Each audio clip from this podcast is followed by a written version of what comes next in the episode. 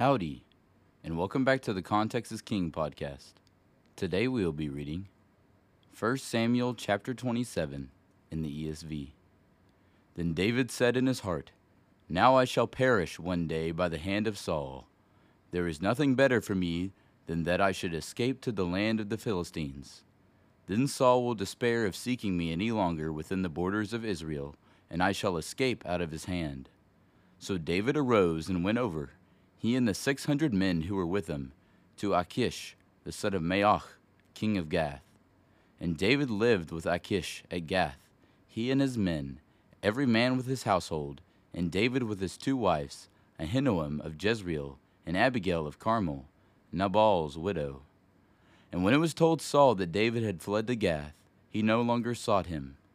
Then David said to Achish, If I have found favor in your eyes, let a place be given me in one of the country towns, that I may dwell there. For why should your servant dwell in the royal city with you? So that day Achish gave him Ziklag. Therefore Ziklag has belonged to the kings of Judah to this day. And the number of the days that David lived in the country of the Philistines was a year and four months.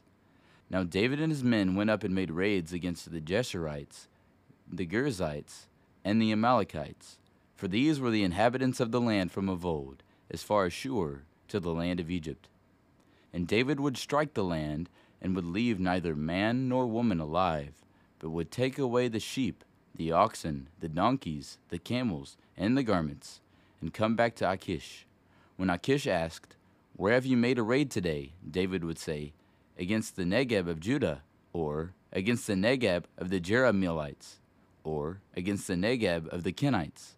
And David would leave neither man nor woman alive to bring news to Gath, thinking, Lest they should tell about us and say, So David has done.